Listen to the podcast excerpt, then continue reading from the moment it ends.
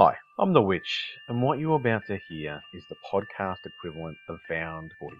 The recordings are raw, poorly edited, and at times incoherent. I don't fully understand where they came from or even how they got to me, despite the fact that the voice you hear appears to be mine. All I ask is that you suspend disbelief and simply listen to these messages in the hope that we do not face the same fate.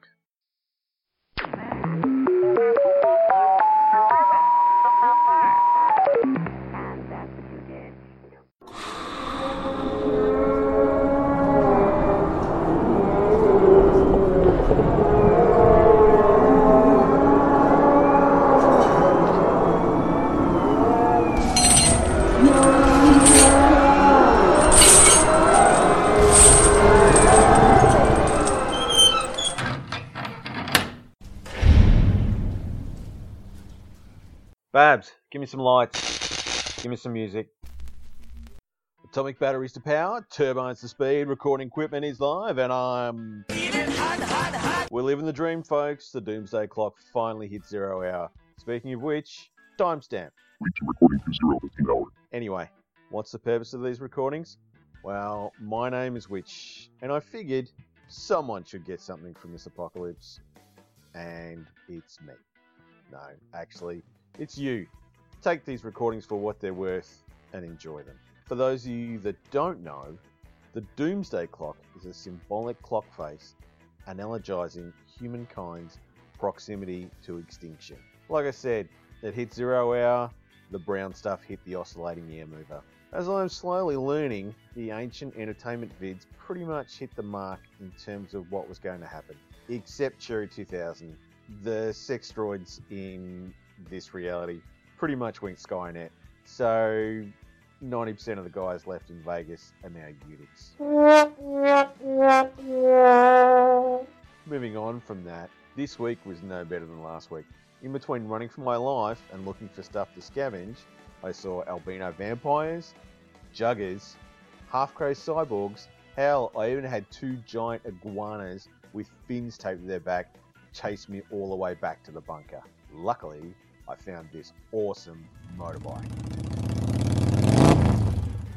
Before I start, here's a quick status update. The colony of sentient Twinkies were conquered by a rival group of mutant hot dogs, and the 7 Eleven is now in a state of snack based civil war.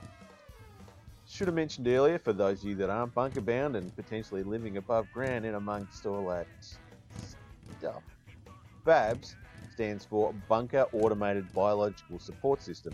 Essentially, Babs keeps the air flowing, the doors locked, handles all the tech stuff, and it's someone to talk to. boy. As I was saying, I found this bike. Runs pretty well, but it looks like it may have belonged to the cult of Bay. Those weirdos believe that Michael Bay's movies were predictions of the future, or mankind will become what Bay prophesied, or some like that. Anyway, the only thing I haven't tested is this big red button on the tank. Oh, for fuck's sake, really? It turns into the world's largest and most pointless looking VCR. Well, guess I'll press play. What's the worst that can happen?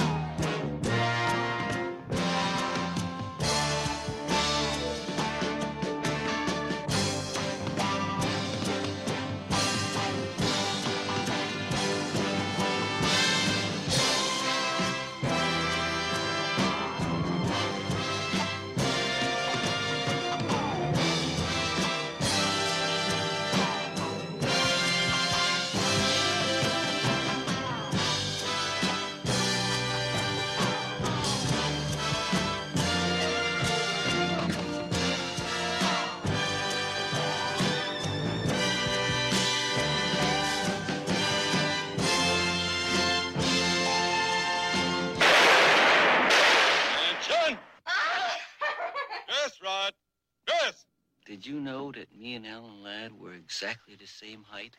Parade, rest. Ew. John Wintergreen, you ain't no Superman. Good morning, pigs. I hate that motorcycle they make me ride. Good morning, you fascist. Are you holding anything you shouldn't be?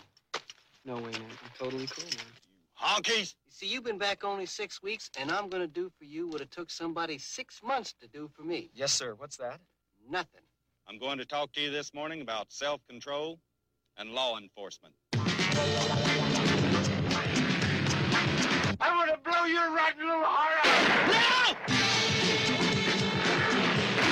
This country is undergoing a precisely formulated conspiracy of police genocide.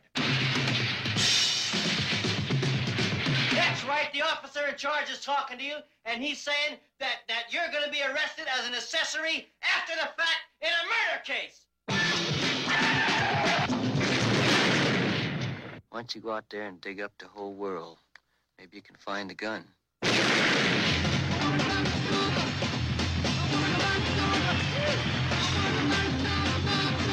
Did you know that loneliness would kill you deader than a 357 Magnum?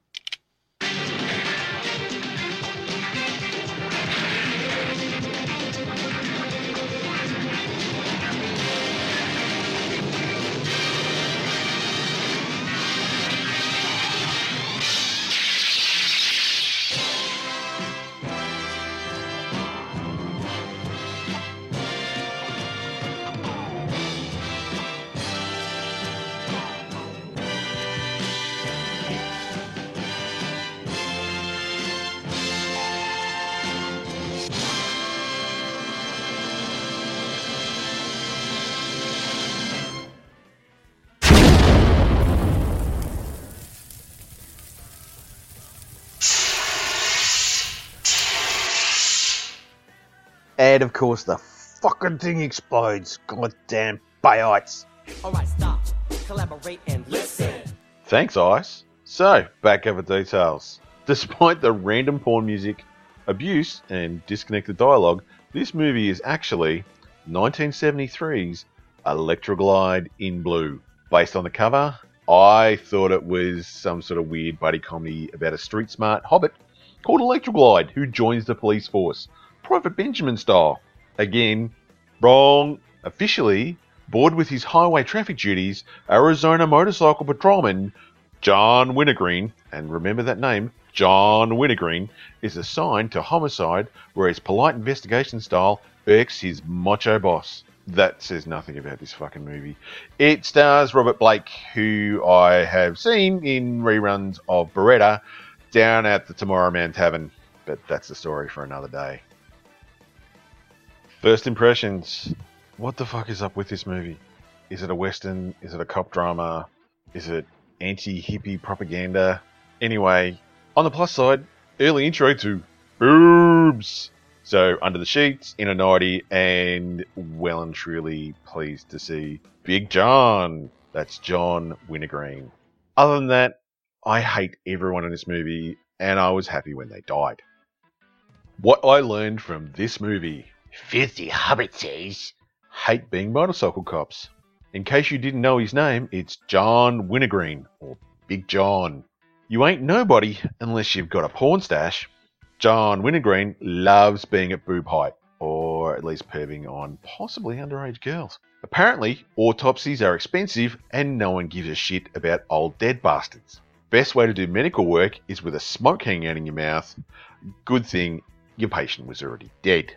Old Willie must be the official name for crazy guys running around in their long johns. I've met at least three in the last year. Hobbitses just want a brown suit and a cowboy hat. Big John wears a hat that looks like he got it at a kid's birthday party. My name is John Wintergreen, Officer John Wintergreen, in case you missed it. And apparently, Big John can do it three times in one morning. Nice work, Hobbitses. Just remember, Big John, Harv, is all man, and don't you say otherwise. A drunk zipper is an asshole. Even John Wintergreen calls himself John Wintergreen when he talks to himself, and Big John can recognize a perp from a hundred meters away wearing a helmet, riding a motorbike. And most importantly, Jolene, while she has great boobs, is a mean drunk. Questions I asked myself after watching this movie. Doesn't have their national flag on their bedroom wall over their bed so they can do it for their country? If they're in the middle of the desert, how come there's fucking people everywhere and a random food truck with small children? Why was the coroner Farmer Gene from Killer Klowns from Outer Space? A movie where I learned to distrust clowns and never open the door to them. Why can't the Harley Electra Glides catch anything? Not even a shitbox bongo van. Was the editor on crack? Sepia tones and random long shots lead me to think yes. Why can't Big John apparently smell pig shit when he's knee deep in it? Uh, why do the motorcycle cops hate their bikes so much and want to drive them on shitty roads through the desert and dry creek beds? No one should do that to a perfectly good Harley. And most importantly, who got the Batman? Final thoughts.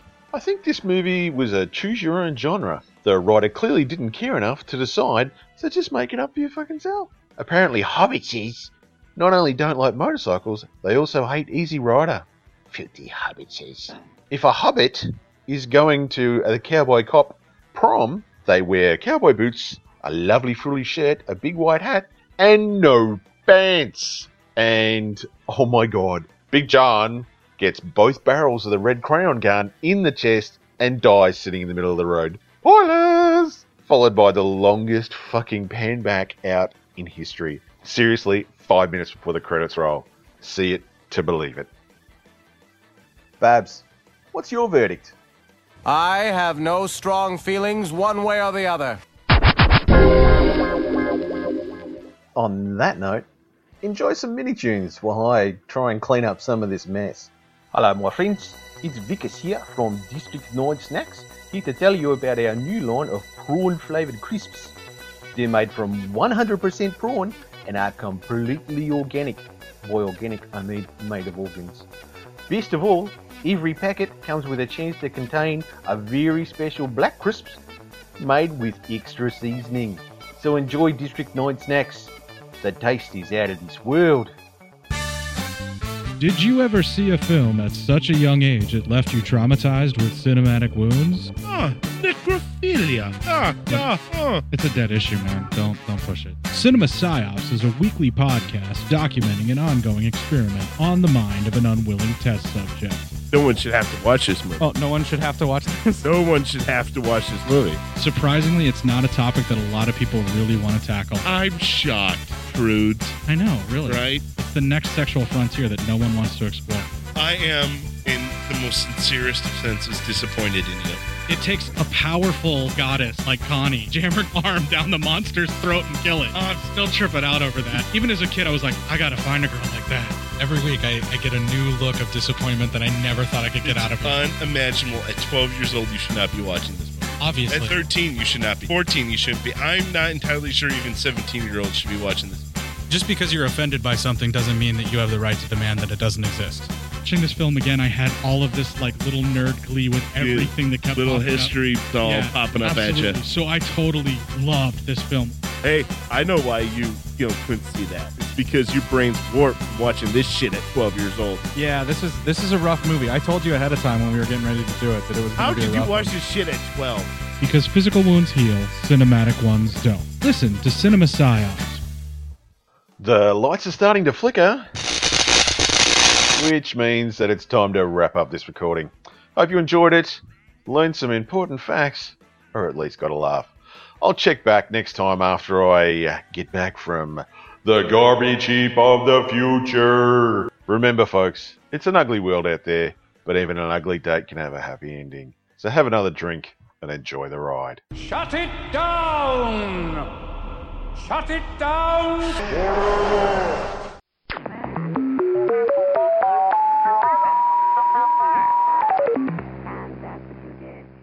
There you have it. I'll continue to post these transmissions to the usual range of podcast sources as I receive them. If you'd like to review old transmissions or discuss the conspiracy with other believers, we have a Facebook page at www.facebook.com slash groups slash witch versus the doomsday clock. You can also contact me on Twitter and Facebook as The Wych, which is T H E W Y C H. Big thanks to my fellow podcasters for their support, especially Ricky over at Hao Ming and Court over at Cinema Psyops, who both use their awesome skills to help support the creation of this project. Rock on, my brothers.